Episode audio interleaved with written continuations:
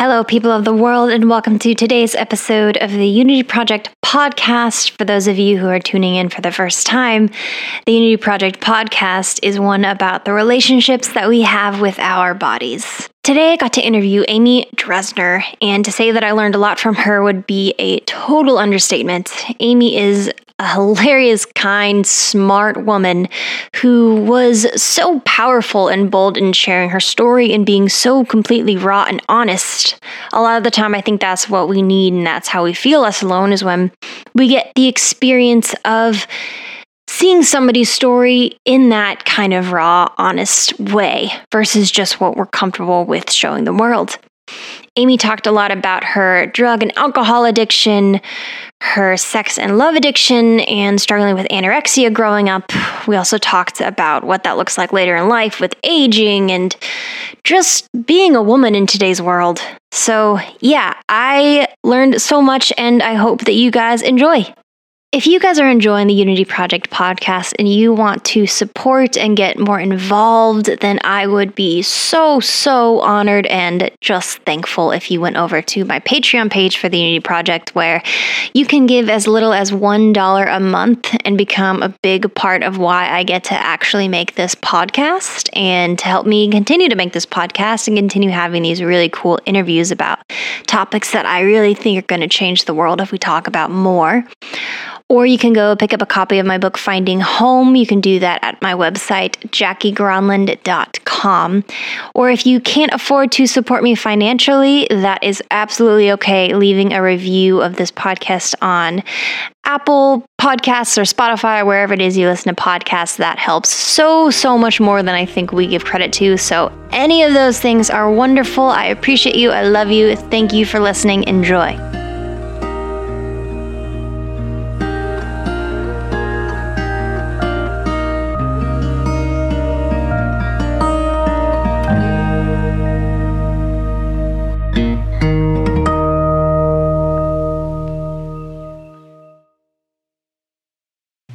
Dresner. Wait, Hi. sidebar, that's how you say your last name, right? Dresner, yeah. okay, let me start over. Amy Dresner. How's it going? How's it going, Jackie? It's going it's going better now. You are the first interesting person I've talked to today. So Oh wow, okay.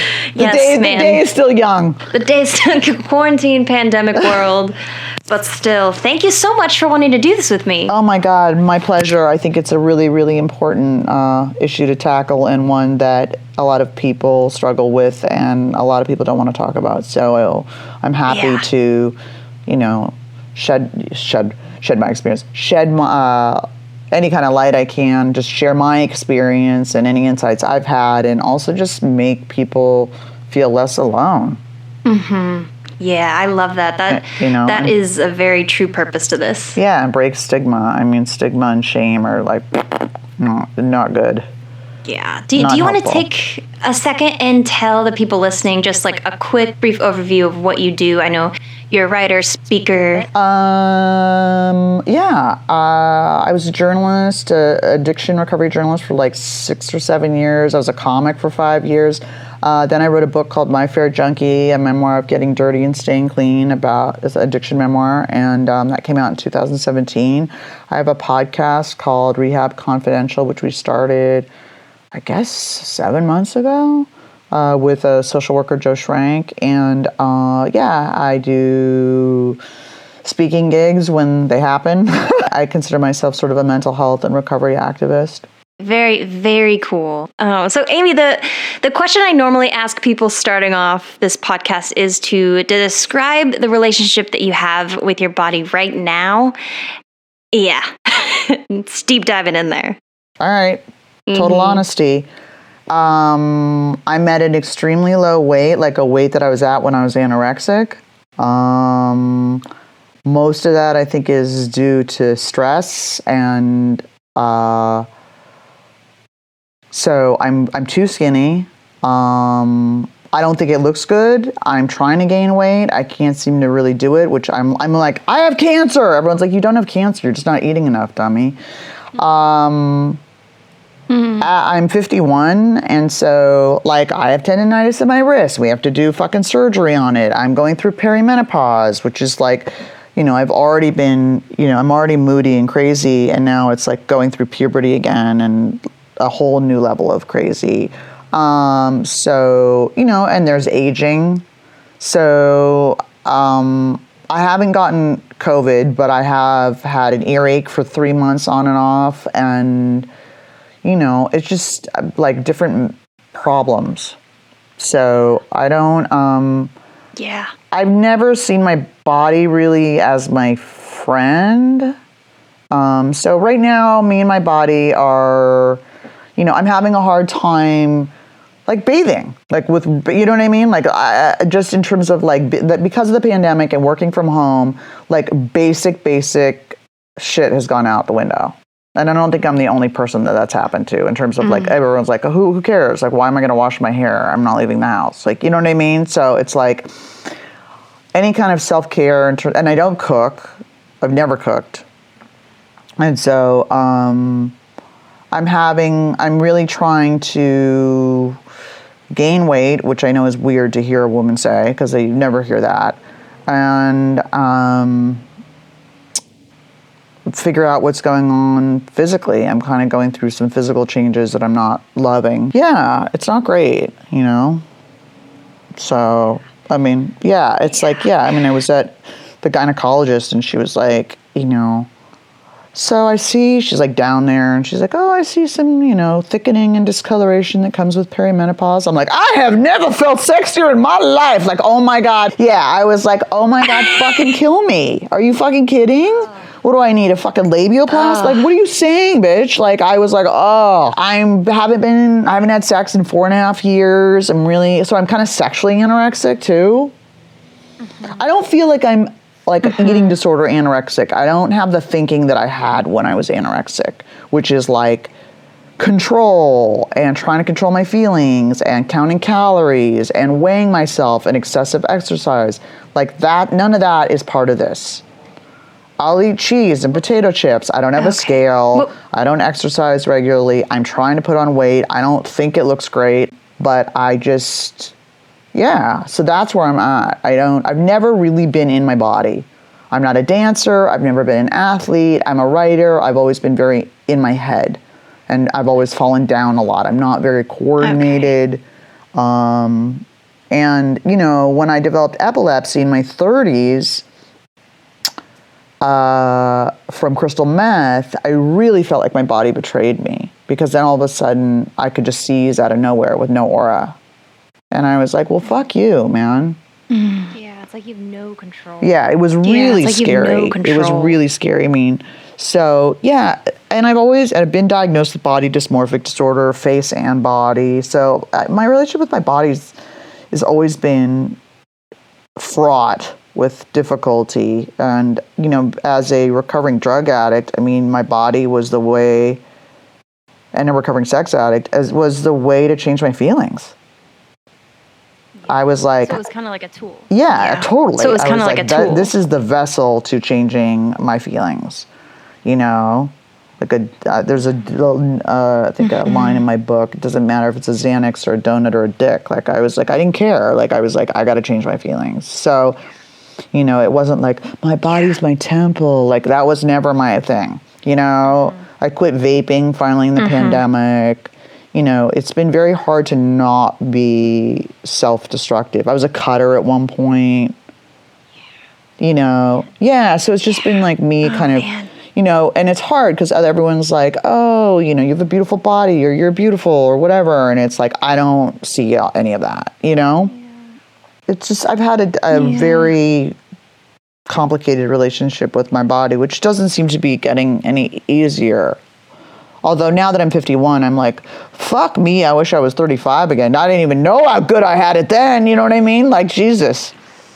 Oh gosh. So, So- t- tell me, you said earlier you developed anorexia around 19. you said? 19 yeah after i lost my virginity and at 19 it was a really really bad experience and it's in the book and it was Okay. really a horrible traumatic experience and I actually got HPV and I had to have surgery and they had to do like laser on my cervix and LEEP and all this it was really bad. So my intro to the world of sex was like that and then within 6 months I was completely anorexic. So for me it was a way to withdraw I think and become like childlike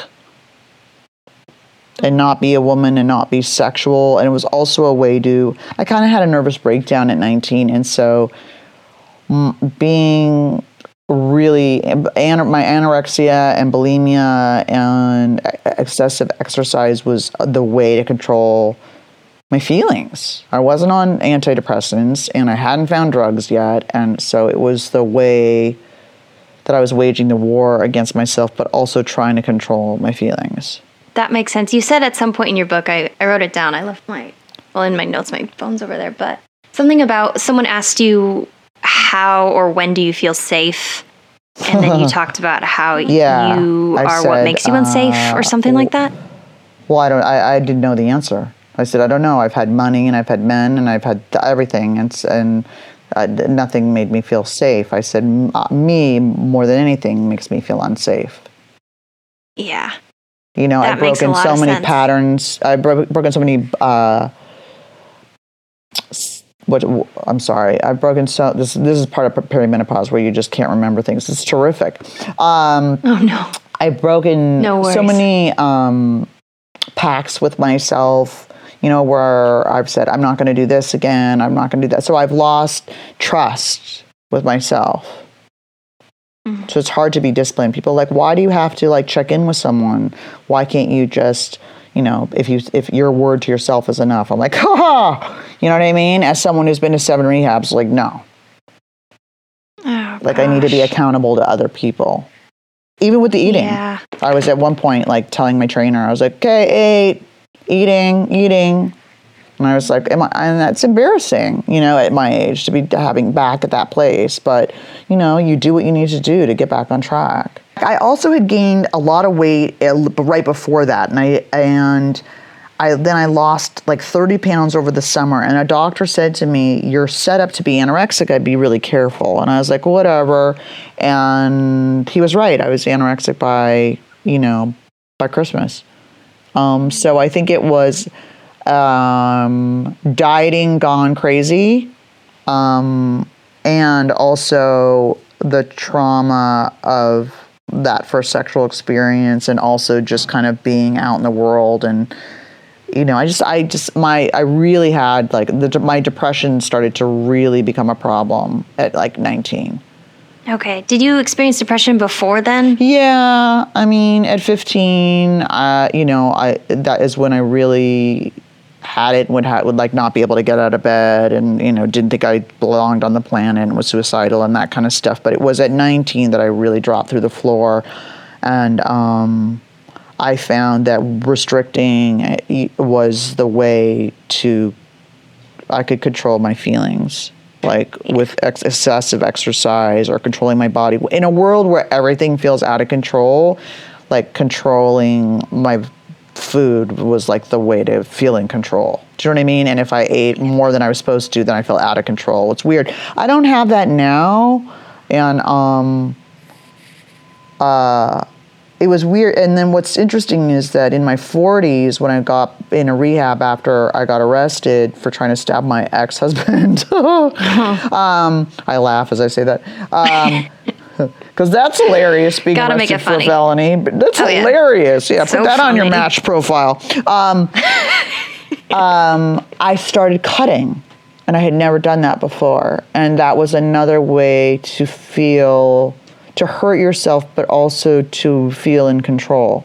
Like I would get a flood of endorphins, and I felt like numb. It was weird. I'd never done it before. I was like, really? This is like a 17 year old emo shit. Like, you're 42 years old. You're cutting now? They kicked me out for it, actually. They kicked you out for cutting? Yeah. Because I was cutting on my wrist. Wait, like out of a out, out of a treatment rehab. center? Yeah. hmm I was too suicidal. Yeah. Did they send you somewhere like to help, or did they just No. kick you out? They just were like, we can't. Yeah, I guess it was just too much of a liability. Oh. Oh Oh, the mental health world. Yay! I know, right? It's so great. Okay, so 19's when anorexia started and depression got really bad. Mm-hmm. That's so funny because that's how old I was when stuff started to get really, really bad too. Yeah, I was assaulted, sexually assaulted at 17, and then that led to an eating disorder for me too. Oh, wow. And. I've talked to a lot of people about the connection between um, eating disorders and any kind of sexual trauma. Mm-hmm. And it's so interesting how they connect. Yes, And so often they lead to some form of other addiction, alcohol or drugs or something. correct. Because, like you're saying, like it all is kind of trying to heal the same wound. Yes. Were you able to talk about your depression or eating disorder at first? Did it take you a really long time to kind of get I was seeing in a way? psychiatrist or a therapist, and I begged him to put me on medication, and he didn't. He wouldn't. And um, I didn't know. This was, you know, early '90s. I had no idea that I was anorexic. I didn't know what was happening. So I get off a plane to see my father at Christmas, and he's just like, "Oh my God," you know what I mean? Like I'm like emaciated. I mean, and uh, he takes me. We were li- he's li- he lives in Oregon, so I went up to Oregon. And he takes me for a walk in the woods, and he goes, "Hey, like, what's what's going on?"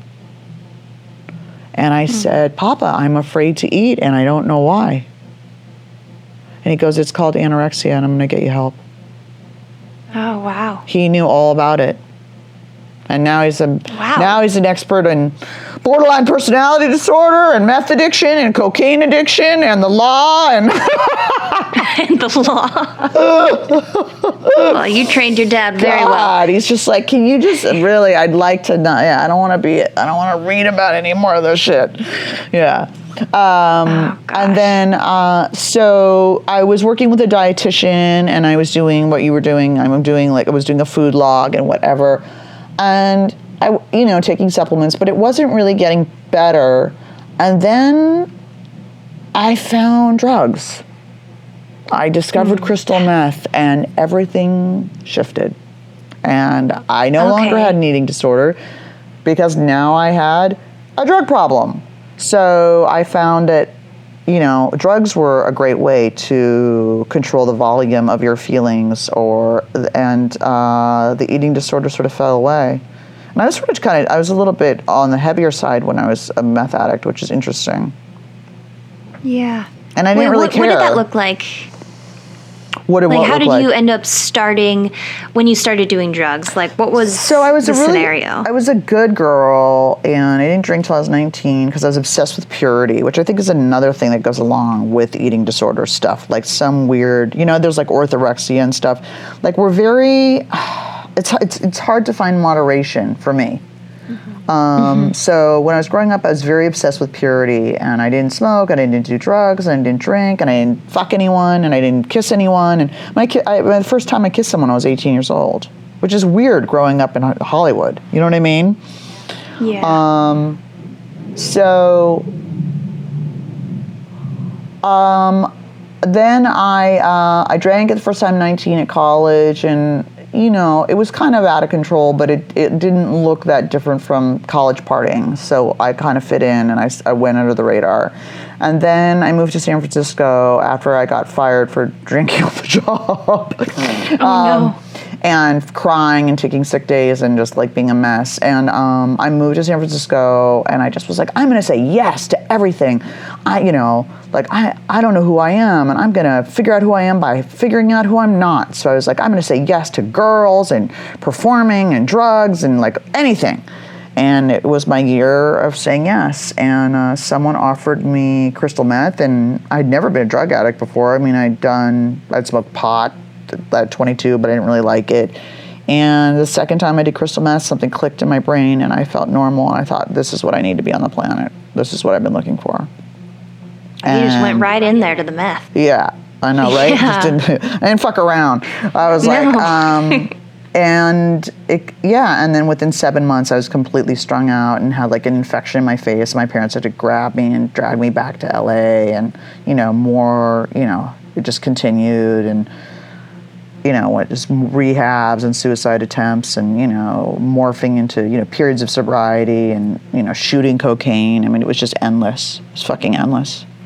Yeah. Did you notice at that time that like you were trying to escape yourself in a way, or did that not really come No, to I thought I was experimenting. I'd never been, you know, I was just like, I just felt like I was self medicating my depression, and this is what I needed to be on the planet. I didn't see a problem with it. You know, I really didn't. I was like, well, it happens to be illegal, but that's unfortunate. But, you know, um, it was the only thing that made me feel okay. And no one was going to take that away from me. I just wanted to feel normal, and I felt normal. Um, you know, of course, meth gets really, really gnarly as you go along. So within two years, you know, I'm staying up for 17 days in a row and writing a new Bible, and you know what I mean? Like weird, really, really, like picking at my skin and like really weird shit. Hmm. Dumpster diving, and it gets like very, you know, dark. Yeah. I, then I knew I had a drug problem, and I didn't really care because I just I was depressed and I had a drug problem. And then I thought, well, if you pull the drugs away, like my feelings will kill me. And so I was afraid to get sober because I was afraid that the depression would just destroy me. But I had a seizure in a market and I was like, okay, I'll go into rehab. And that was the first of rehabs. oh, the seizures what got you into rehab the first time. Yeah, I had one seizure and then I didn't have seizures for about five years. And then I started having them like every like two weeks out of the blue when I was living in Paris, and that's when I was diagnosed with a seizure disorder. Okay. That's so interesting how you say you were um, trying to avoid or ha- run away from like the depression side of things because you thought that that would take your life by using drugs. Because that sounds like it it would work for a second. It did. Like you get to just escape. Yeah, it did. I mean, you know, Yeah. what drugs do is you don't have to build self-esteem or a great job that gives you that makes you feel good or have a relationship or whatever. You get to just plug right into feeling fulfilled. You don't have to build anything. Mm-hmm. It's great if you're lazy or scared or you don't know how to do it. You know what I mean? And I also had the biochemistry. My mother was addicted to amphetamines and an alcoholic. My uncle was addicted to amphetamines. I mean, there's so much mental illness and addiction in my family. I mean, I just was, you know, I was just, I was a, I was a time bomb, was just ticking. You know, I had no idea that once I did it, it would just click, and like a vacuum opened up, and it was like perfect. Uh, how far in did you have your uh, seizure after starting? I guess I was already just only God. It seems much longer, but I guess it was about a year into doing crystal meth every day that I had a, a seizure in the market, and then I didn't have any others for years, and then I had them every like like I said like every couple weeks, and then it started. We started trying to get medication to try and get it under control. So I gave myself hyperactive lesions on my frontal lobe, which I still have um, from drugs, and um, you know, it was just like be like I'd just keel over and start flopping around, and I wouldn't have any aura or anything like that. So I lost my license twice. I cracked my head open. I broke teeth. I got stitches in my face. It was it was pretty gnarly, and that was really when I felt like my body had really betrayed me. No, Did that connection kind of make sense to you at the time of like your body betraying you? Like, did you feel like angry at your body? Yeah, I also. did that not I mean, come I- till later? Yeah, and I felt I felt scared. I felt really unsafe in my own body. You know what I mean? Again, which has always been something that I've always felt sort of unsafe with it with myself. You know what I mean? Mm-hmm. Unsafe with the things that drive me, whether it be drug addiction or an eating disorder or sex addiction or whatever. Just that my body wasn't really like a safe place for me, um, and that. Uh, it was it's also one of those things where you think it's not going to happen to you and then it happens to you you know what i mean like everyone always thinks like well that'll never happen to me until it happens to you like we're we're all eligible for whatever it is. Mental illness cancer a horrible accident like whatever. Do you know what i mean? And also good stuff. So you never think that stuff's going to happen to you until it happens to you. And so i was like oh my god like you know i was like why me? Why me? But why not you? I mean, it's not unheard of to get epilepsy from crystal meth. It's rare, but it's not unheard of. what happened? I'm kind of going backwards a little bit, but what kind of happened growing up to, like, what messages did you hear about uh, the body, emotions? Did anything in there contribute to you, like, not feeling safe with yourself? My mother was a teenage model. She was very beautiful. All my dad's wives were extraordinarily beautiful. Um, and they were all not Jewish. So they were beautiful in a not Jewish way. So I always did, I didn't feel like I, I was pretty in the right way. I looked too Jewish and I didn't like that. Um, I wanted to be, you know, I wanted a button nose and a, you know what I mean? I wanted that look, you know? Um, I wanted the Brigitte Bardot look or whatever. And um, so there was always a lot of emphasis on what you looked like in my family. Um, I got scouted to be a model when I was 19, and my father gave me money to have my portfolio done, but told me that I wasn't pretty enough. Mm. So there was that. And my, my mother was extraordinarily vain. I can remember her looking at herself in the rear view mirror when we were driving when I was a little girl. Like, very, very vain. Um, and a lot of my stepmothers you know, I grew. I mean, I grew. I'm. I grew up in the world of plastic surgery. Like, you know, you just get a facelift when you're whatever, and you know, it's just like it's a normal thing to do. And so, um, I just, for me, I never felt. You know, I had curly hair, which I blow straight still. I didn't. I. I. I didn't feel like I looked right and I also didn't feel like I belong. I felt something was wrong with me. I belong. I didn't. I felt different from other kids. Like I wasn't as happy as them. I kind of was always watching myself from the outside, and a lot of that is stuff that you'll hear people who become addicts talk about. Is sort of always feeling, uh, you know, not comfortable in their skin from a very early age, and I can remember that from when I was like, you know, in like fourth grade, feeling weird. Yeah.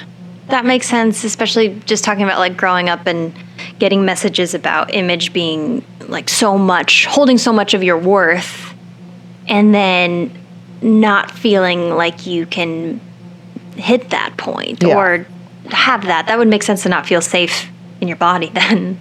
Yeah, I mean, I started, I think, to binge eat at around 15, just occasionally. Um, and I started to. That's when in the body dysmorphia, where I was like, I'm too ugly to get up, be uh, get out of bed or be on the planet or breathe, like that kind mm-hmm. of stuff. Like I would spend Saturdays in bed and I can get out of bed. I was like 15 years old. Oh gosh. And I mean, that's when they probably really should have like done some really serious intervention. Um, but yeah, just already just really hating myself and the and my body and feeling like if I look like this, then everything would be different, kind mm. of thing, which is never true. Yeah. you know Say what I mean? Because people are like, "You're sure. gorgeous," and it's like, I mean, okay. Like I look back now at pictures, and I was like, at, at, me at 24 and I was like, "Hi, what is your problem?" Like you don't really like you don't realize what you what you really look like and you don't realize your real beauty, your true your you know, until later. Mm-hmm. At the time I felt like shit and I look back and I'm like, "Well, fuck me. I wish I'd known that I look like that." You know? Where do you think the body dysmorphia and stuff comes from? Is it like a, a neurological thing? I think or? it's partly, yeah, I do. I don't. Okay. I was going to go into uh, into a clinic in England for it. Um, like I don't have it so bad where I can't leave the house and stuff like that. I mean, but I used to refuse to take photos, and if I saw a photo, I would cry for three days. Oh. When I didn't want to be on the planet. Like now, I've gotten to a place where I'm kind of like, well, you know, I have to, I'm 51. I've kind of grown into it. I think I've accepted what I look like. I think I also realize that you know it's a picture.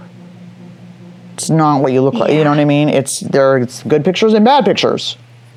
That's why models yeah. take thousands of them, and there's tons of shitty pictures. There are people who look amazing in pictures and not that great in real life, and vice versa. You know what I mean? It's just a picture. But mm-hmm. it used to just mm-hmm. really throw me. Yeah, I think there's an OCD element to it because the things that I focus, hyper focus on, no one else notices. And that's, there's a compulsive, obsessive element to my thinking even now th- um, that is I think is linked to um, addiction, Okay, where well, I find a kind so? of ruminative cycle where I can't get off of something. If I'm look, if I start looking for a, you know, a wallet or a ring or a whatever or a song, like I can't, I just can't get off it. I just like like looped. I'm in a loop. It's great. It can be really great creatively sometimes. Um, but it can also because it's you know if you're a little bit of obsessive it can make you really great at something but it can also be really irritating and derailing. I uh, the compulsiveness of my drug use that sort of weird obsessive thinking hasn't really gone away. That makes and i'm eight years clean and i'll meditate and whatever and it's like i still have that. Tell me about your first time in rehab and kind of like what that looked like a bit with going to get help for the first time. So I had that seizure and I woke up um, on a gurney and they said, Did you do any drugs tonight? And I said, Well, obviously, really shitty ones. Because here I am, like being a total dick as usual, right? It's unbelievable. Sure. Um, I couldn't, I didn't know what year it was. I didn't know who the president was. So they were like, fuck, she's had a seizure or a stroke or something, right? And they took me to the hospital. And I called my dad and I said, I'm ready to go into rehab. They'd been trying to get me to go into rehab for years. And I said, I'm ready. And he said, I already know I'm on my way down. I don't know what the fuck that wow. means. He had like a paternal premonition. I have no idea. So, um, my first rehab was a dual diagnosis center. Um, and during the day, we were all in this center. Doesn't exist anymore. And at night, I lived in this house. And some people were, you know, had like substance abuse problems, and other people were like extremely schizophrenic or bipolar or whatever. So it was a mix of people with like mm-hmm. severe mental illness and all, and people with drug problems and mental illness, and then people with just just just drug problems. Which I, I don't know if that's even possible. I guess it is. I mean, there's I think there's an eighty percent Yeah. comorbidity of like mental illness and drug use, but okay, or drug addiction. yeah. Um, it was I was ex- 24. I was 25. Very angry. I would kick chairs across the room. I would fight incessantly with the therapist. I thought I was better than everybody else. I didn't think I belonged there. Um, eventually, they moved me into a women's Catholic sober living run by a nun, and I'm the only Jew, and I'm the only drug addict, and I'm the youngest oh, one.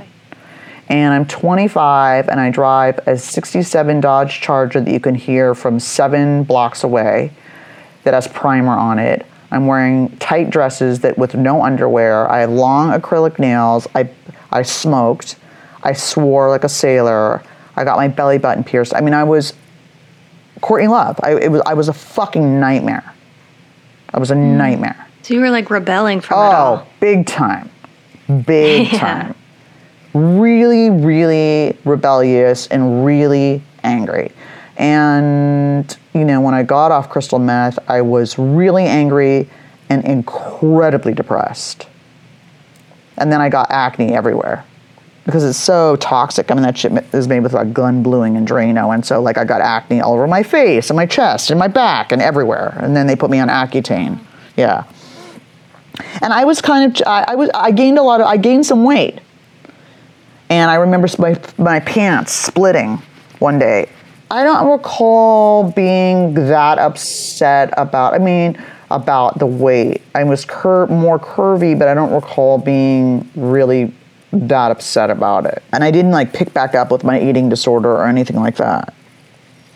Okay. Did your eating disorder pop back up at all in between uh, when you were 19 and now? No, but I don't think you ever, I don't think it ever goes away.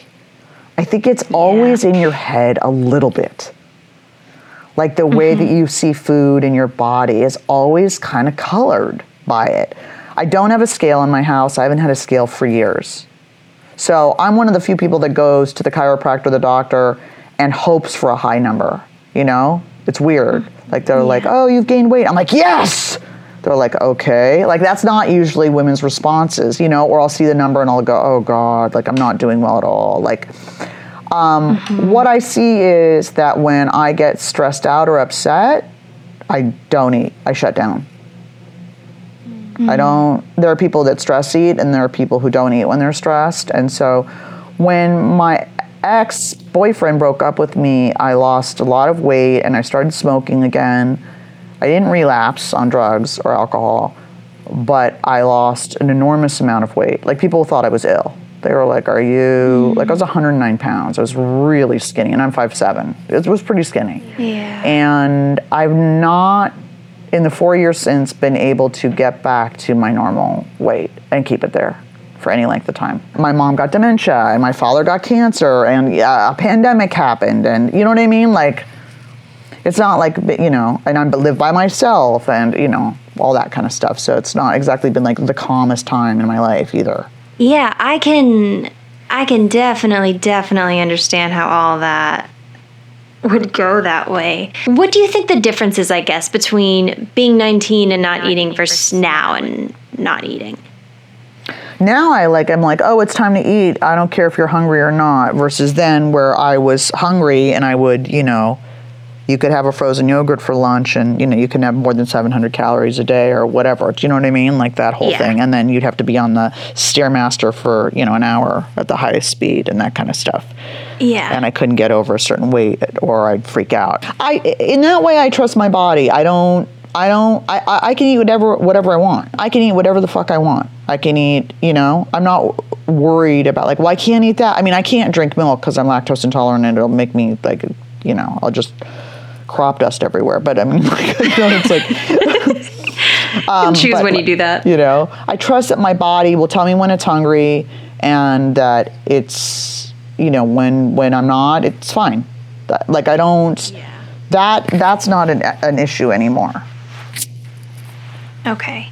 i'm not That's gotta restricting i'm not fighting sugar like i don't really crave sugar. I mean nicotine was really hard. That one was really a bitch to quit. I really, really, really, really like nicotine. Uh, I stopped because it's bad for you, and my dad asked me to. And also, I thought I would gain weight, and I didn't.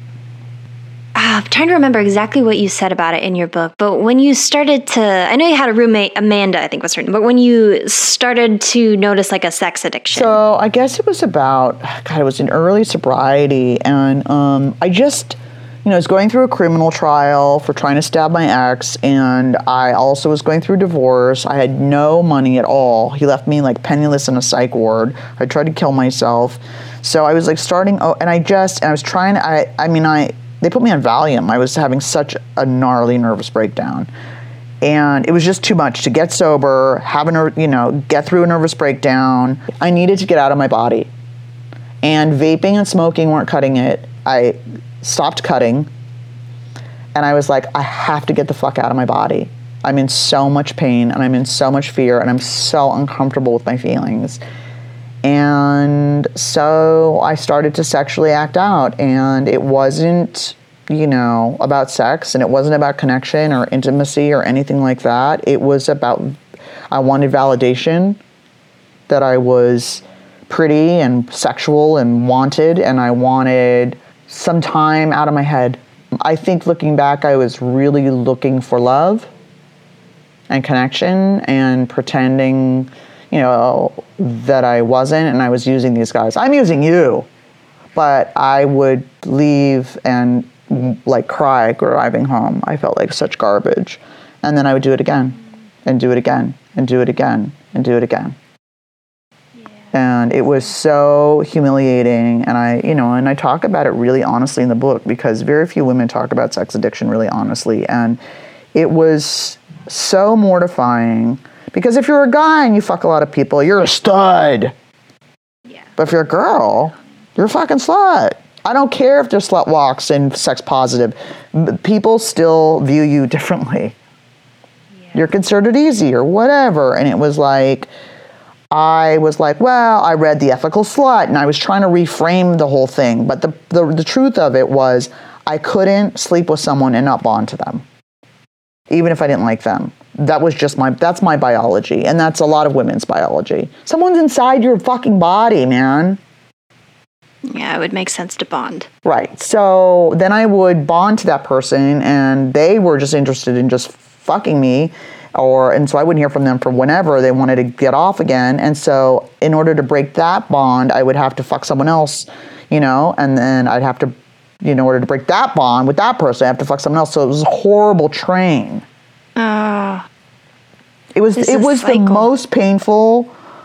Sex addiction is was the most painful thing I've ever been through. To be honest Oh, with you. wow. Yeah, by far. do you put that in like a separate category, I guess, than like drug addiction? No, or- I think it is an extension of my. I think it's all addiction.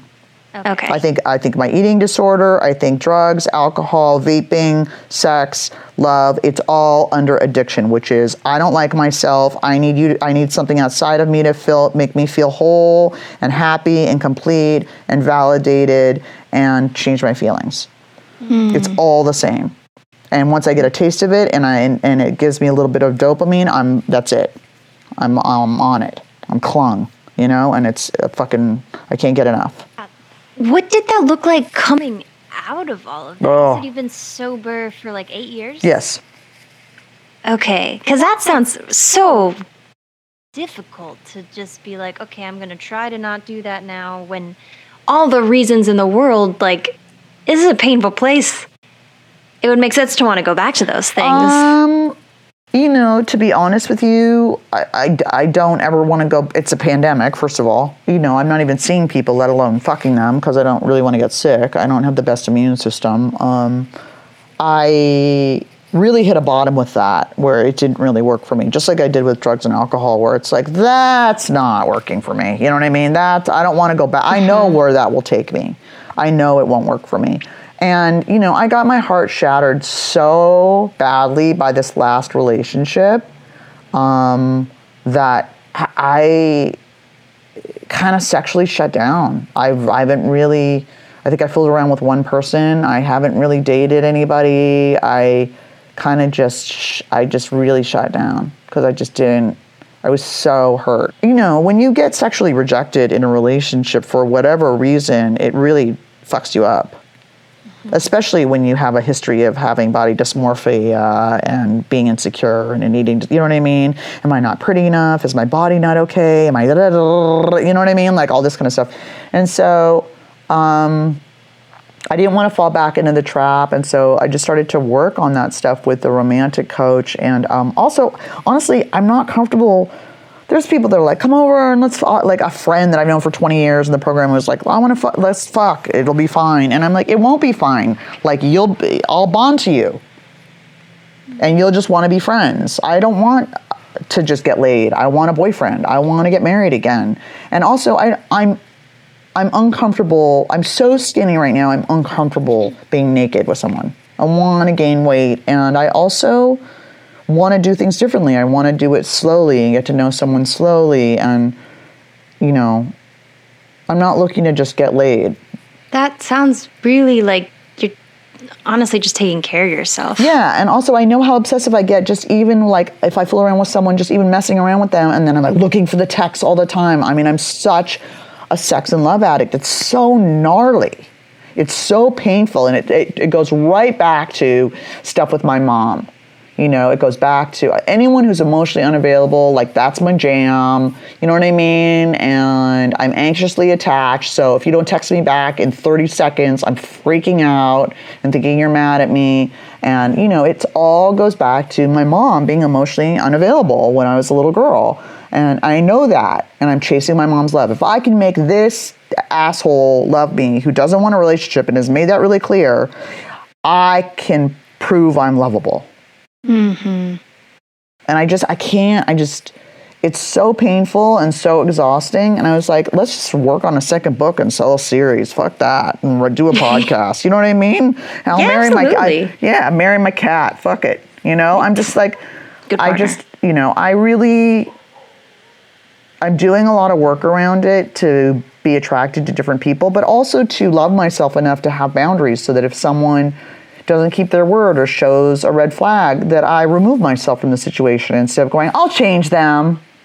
Yeah, that is very, very good and very difficult to do without, I guess, the self awareness that it sounds like you really, really have. Yeah, I mean, well, I earned it through an enormous amount of pain, you know? Yeah. Because also the amount of charge that I had around people I had just met, I was like, it doesn't really, it's obviously doesn't have to do with them.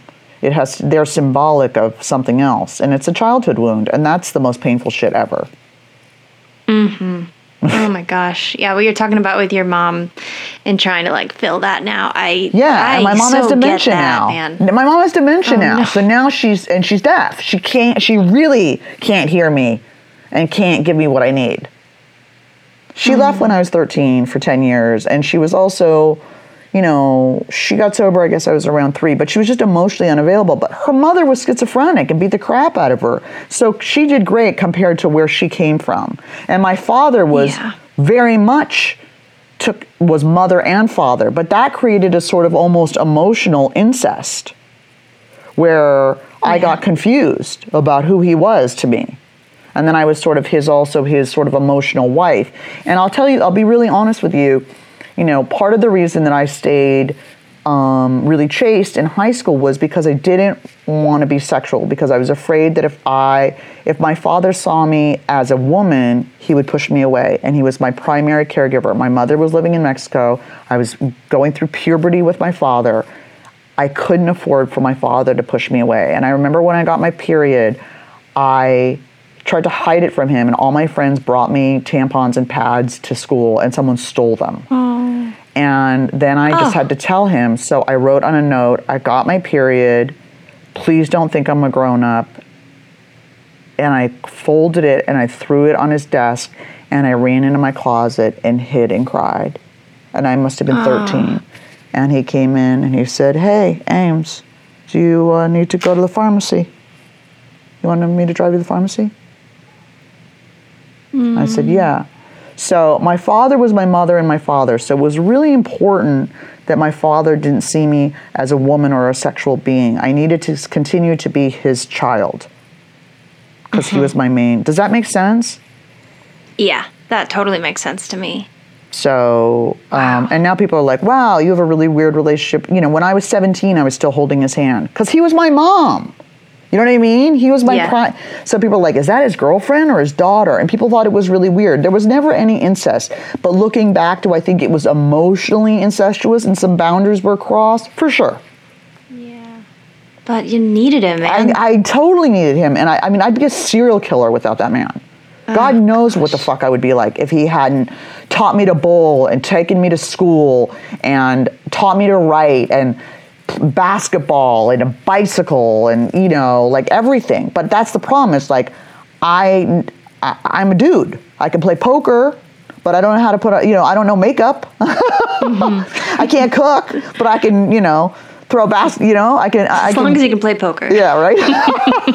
I know. I was used to, and when I was twenty in my twenties, I was like, men were really freaked out by me, and I was like, they're like, you're too intellectual, you're too aggressive, you're too much like me. I thought it was cool, and I mean, I am masculine, and I have a little voice, and I. But why is that a bad thing? Why doesn't Why doesn't someone want a partner? What am I supposed to be like? Hee hee, you're so funny. Like I don't get it. You fucking cook.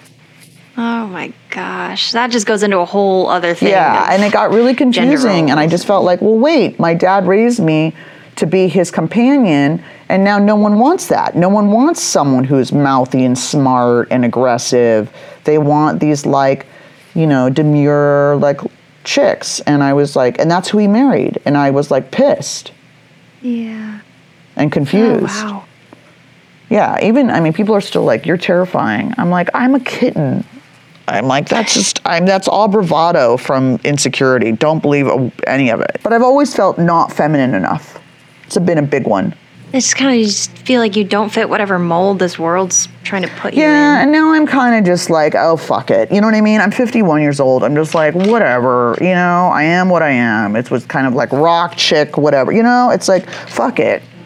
Yeah. you know, it's cool to be unique and I accept my, you know, weirdnesses and I fly my freak flag and, you know, Yeah, I don't like dresses. I like jeans and I like flat shoes and you know ripped up T-shirts and you know whatever. I don't give a shit. I'm me. That's it. Mm-hmm.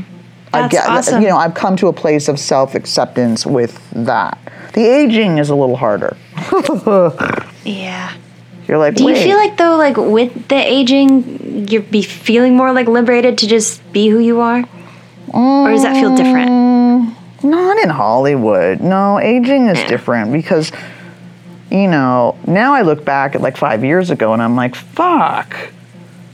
Like, that was before like shit was like drop like now like you just like you like look down and like shit like shifts you know what i mean like you're like whoa um and i look pretty decent for my age but it's like you know growing up in la everyone you know even anyone in their 50s fucking looks 30 like you don't you're not allowed to age here.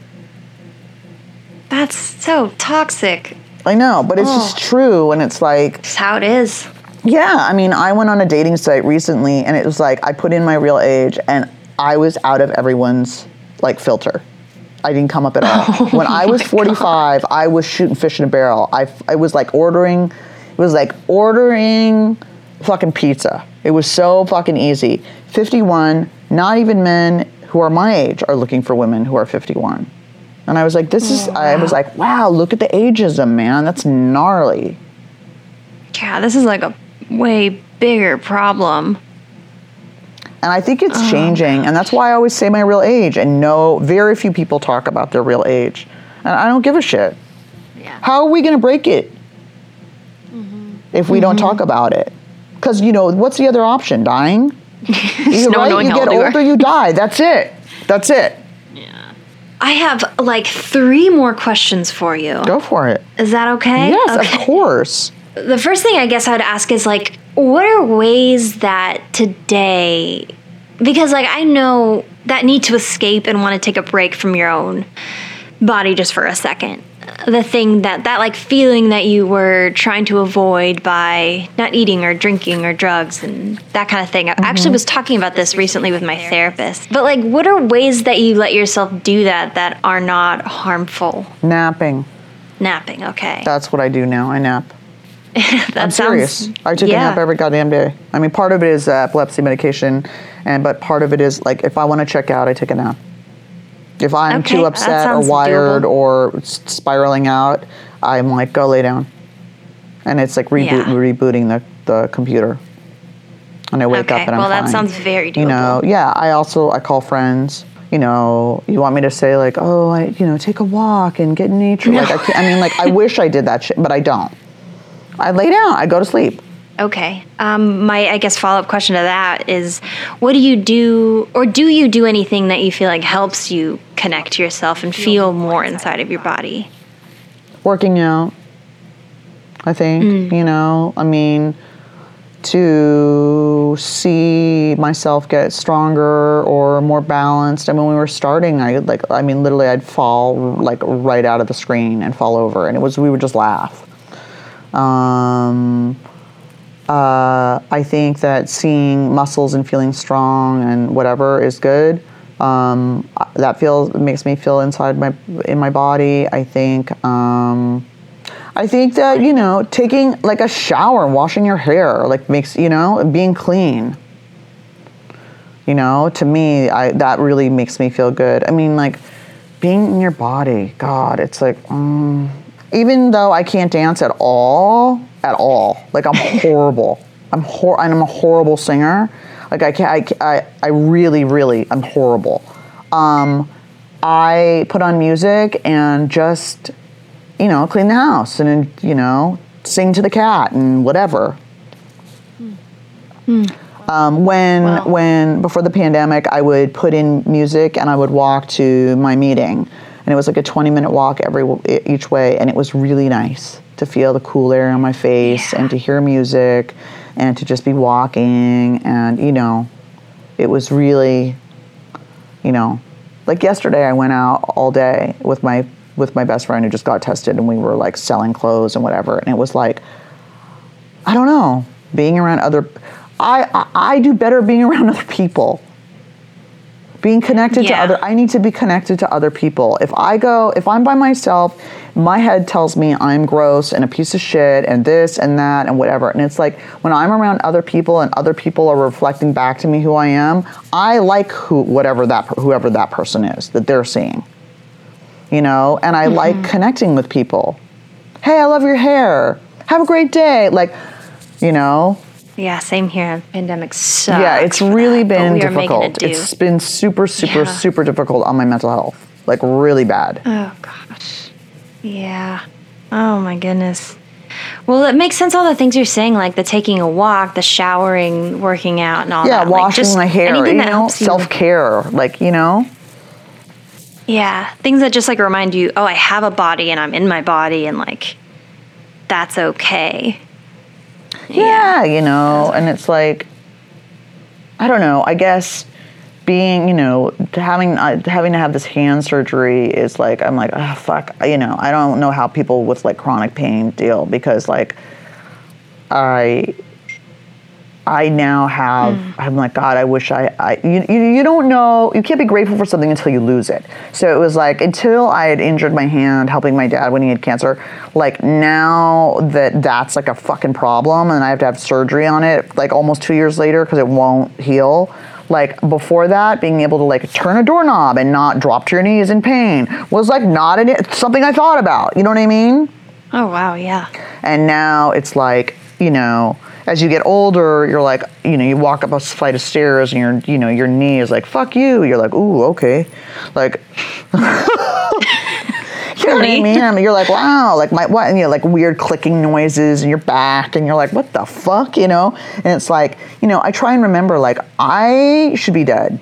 Like, I am lucky that everything is still intact and working. Mm-hmm. And I try and be grateful for that. Yeah. That's good. That's good and hard to do. You know, yeah, and Yeah. not being sick. I get sick a lot. So when I'm not sick, I'm like, yay, you know, I'm not sick. Well, my my last question for you is a totally different topic. Is that cool? yeah, Very of course. different from Your- the flow. It's your show, girl. Okay, cool. So, Amy, would you rather only ever get to have really mediocre frozen yogurt for the rest of your life? No more like good ice cream or good anything, just frozen yogurt. Or would you rather have a personal assistant that was a beaver who only spoke French and you didn't know what he was saying, but you were assuming he was doing a good job? But he also farts a lot, so you have to deal with that. Are you are you taking a lot of acid? You would think I was. that is the you would think I- weirdest fucking question ever. Is that a stoner question? That is so bizarre. Maybe. It's been a while since I smoked A weed, French but beaver who farts a lot as my per- is he a good personal assistant? yeah, he, well, we don't know because he only speaks Yeah, French. see- So So, I don't know. I don't know. I mean, I don't need a personal assistant right now. I mean, I might someday, hopefully. I don't know that I, I used to speak French. Um, the farting doesn't sound terrific. I don't mind that he's a beaver. um, so I either have to have this personal assistant, this French farting beaver personal assistant, or I, I can eat shitty frozen yogurt for the rest of my life. Those are my two Yeah. options. Just frozen yogurt. Everything else is great. You're living a great life, but you just just get to eat frozen yogurt And not instead of ice cream. Well, just instead of everything, you're just only eating frozen yogurt. Oh, you're only eating frozen yogurt instead of any real food at all? Anything. Yeah, it gives you all your nutrients Oh and no. stuff. No, no, no, no, no. Okay. No. So the Fuck beaver. No. Yeah, I'll take the fr- the farting French beaver, please, for That's 200 what I for would do to 200. the farting. for 200. all right. Yeah, no. Well, When I fuck find that. one, I'll like send 'em last your night, way. we ordered. My friend and I, she- we were watching a prison show. and We ordered, you know, like I don't know, some Tocaya, which is like you know, pretentious, organic, you know, Mexican food, and it was like amazing. You know, and I- you know, you know when I you're want eating that something now. that's so good, and you're like dancing around. Oh yeah. Yeah. a celebration. Yeah, you're like, Woo! Can't miss that. Yeah, and it was just like you know, Mm-hmm. Your sad one's done. yeah, with guacamole and chips, and I was like, whoo, whoo, you, you know, we're watching this show, and I was like so happy. Yeah, I'll take the beaver. That's good. When does he show up? Okay, probably on Tuesday. Okay, cool, cool. I'll send him your way. Just listen for the There's French gas accent, It's not a big know. deal, you know. Gas X. It's Yeah. not a big deal. I'll brush up on my French. We'll work. We'll make it work. Okay, well, Amy, how can people find your book, find you? The book's been All out your for work, like- like, three years. So the best you can, you know, if you buy it used, which you're, you're you you can, it doesn't really help me with sales. Um, and I'm trying to get a second book deal. So the best thing for me is if you buy it new. But you know, it's a pandemic, and I get it. So mostly that's going to be Amazon or Barnes and Noble. You know, online. Um, and there's Audible, which you listen to, which everyone seems to love. Um, uh, you can find me. I have a podcast called Rehab Confidential where we talk about drug policy. We talk to filmmakers, authors, celebrities, porn stars, whatever, everything about recovery and doctors and all that kind of stuff. Uh, and that's on Tuesdays on Apple. Uh, I'm on Instagram at Amy Dresner. D R E S N E R. I'm on Twitter at Amy Dresner. I'm on Facebook at Amy Dresner. Cool. Well, I will put all of that in the show notes below. And I highly recommend the the audiobook to whoever's listening. Yes, Amy, thank you again so so course. much. Tuesday, be expecting the beaver. It sounds like that's your podcast day, so it'll be convenient. But yeah, awesome. Well, we'll talk to you later. Sounds good. Thanks, Jackie.